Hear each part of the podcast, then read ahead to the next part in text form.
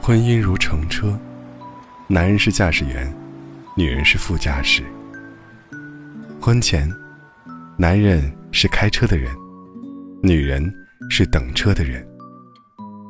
人人都想坐宝马、奔驰，可这样的豪华车太少，偶尔过一辆，不是车上已经有人，就是人家不肯停车。如果真的有辆宝马车停在你面前，一个风度翩翩的白马王子冲你招手，你敢上去吗？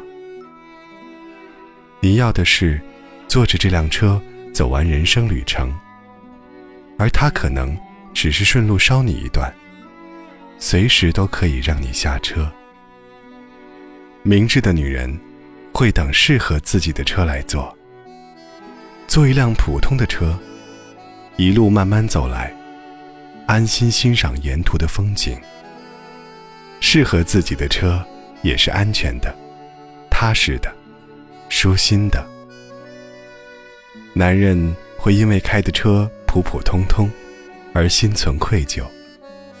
他会遵守交通规则，听从你的建议，尊重你的想法。他让你当车的主人，而他只是你的司机。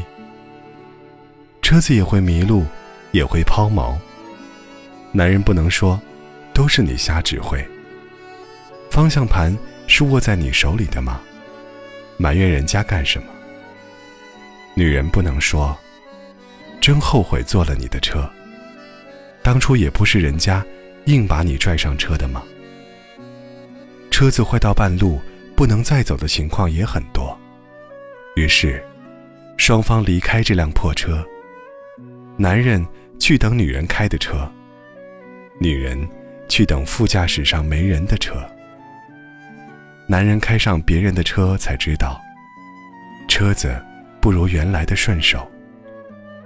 女人上了另一辆车才知道，原来司机都不怎么爱听副驾驶的话。这车子的毛病也不比原来的车子少，但男人和女人都清楚。不可能再回到原来的车子上了。婚姻如乘车，且行且珍惜。